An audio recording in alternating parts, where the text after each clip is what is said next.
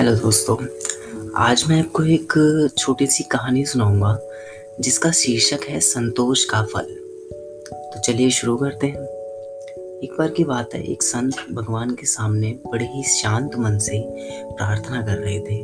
एक अमीर व्यापारी, उनकी भक्ति और ईमानदारी निष्ठा देखकर उस संत से बहुत प्रभावित हुआ।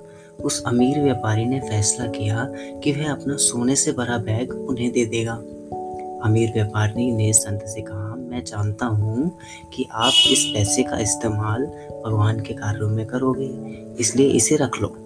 संत ने यह सब सुना और कहा, आपसे इस तरह पैसे लेना नैतिकता के विरुद्ध है। क्या आप एक अमीर आदमी हैं? और क्या आपके घर में और भी पैसे हैं? अमीर आदमी ने कहा हाँ मेरे पास घर में एक हज़ार सोने के सिक्के हैं। संत ने उससे पूछा, क्या तुम एक हज़ार सोने के सिक्के और लेना चाहोगे?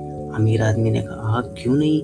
हर रोज़ मैं इसीलिए तो मेहनत करता हूँ ताकि मैं ज़्यादा से ज़्यादा पैसे कमा सकूँ। संत ने फिर पूछा, क्या तुम्हें इससे भी ज़्यादा सोने के सिक्के चाहिए?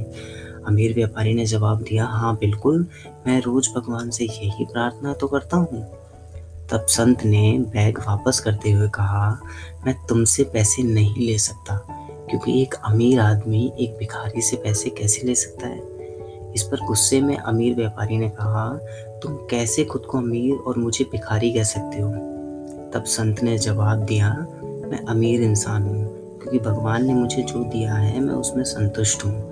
लेकिन तुम भिखारी हो, तुम्हें भगवान ने इतना सब दिया है, लेकिन फिर भी तुम भगवान से हमेशा मांगते रहते हो और हमेशा असंतुष्ट रहते हो।